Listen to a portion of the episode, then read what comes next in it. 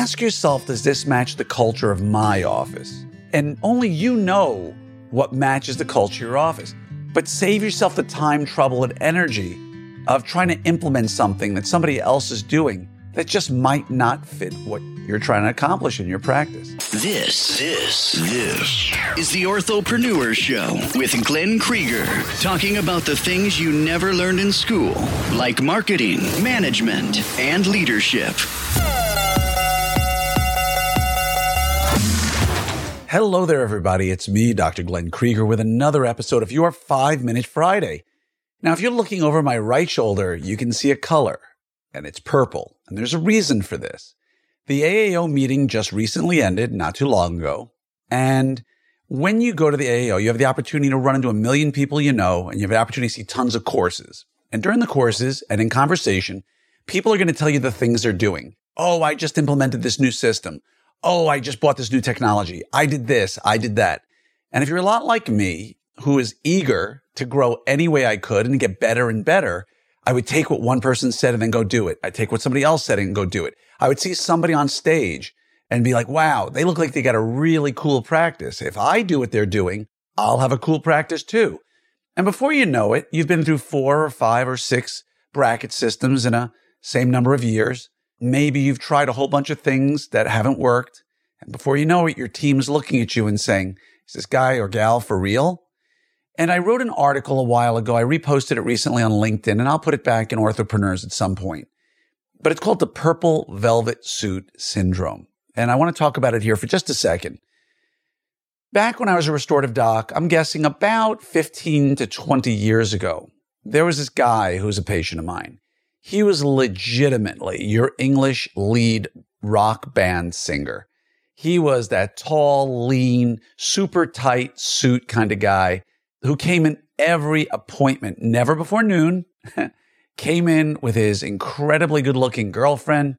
And uh, he was English. He really was the true consummate call casting and get me a lead singer kind of guy and he exuded swag, great, great human being. I really liked being around him. And one day he wore this purple crushed velvet suit. And let me tell you, folks, it had a black lining. It was tight fitting, a little short in the leg. It looked amazing. And I just sat there and said, man, that is an amazing suit. I would love to wear that. But if I was going somewhere where nobody knew me and I wore that suit, people go, whoa, nice suit. But if I wore it around my buddies who I grew up with, they saw me in it, I'd get razzed the entire time because it just isn't who I am. It doesn't fit my culture. But it looked good on him. And if I tried to wear it, it may or may not work for me. But I call it the purple velvet suit syndrome because we go and we see these people speak and we see them talk about things or we hear from our friends or we go online and we see stuff and we go, we're going to implement that in our practices right now. What worked for them may not work for us. That purple velvet suit looked really good on him, but he's a lead singer for a rock band. Probably goes to bed at around 9 a.m. every day, and he's living a certain lifestyle.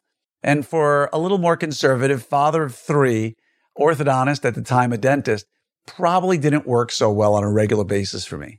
And so I encourage you when the time comes that you see a new idea or you see something really cool that matches somebody else's practice, ask yourself, does this match the culture of my office? Right? And only you know what matches the culture of your office. But save yourself the time, trouble, and energy of trying to implement something that somebody else is doing that just might not fit what you're trying to accomplish in your practice.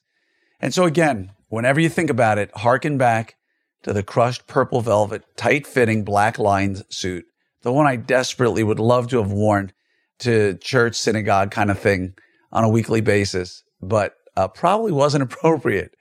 And so uh, think about that when you bring stuff into your practice. Does it match who you are? Or are you trying to be something that you're really not?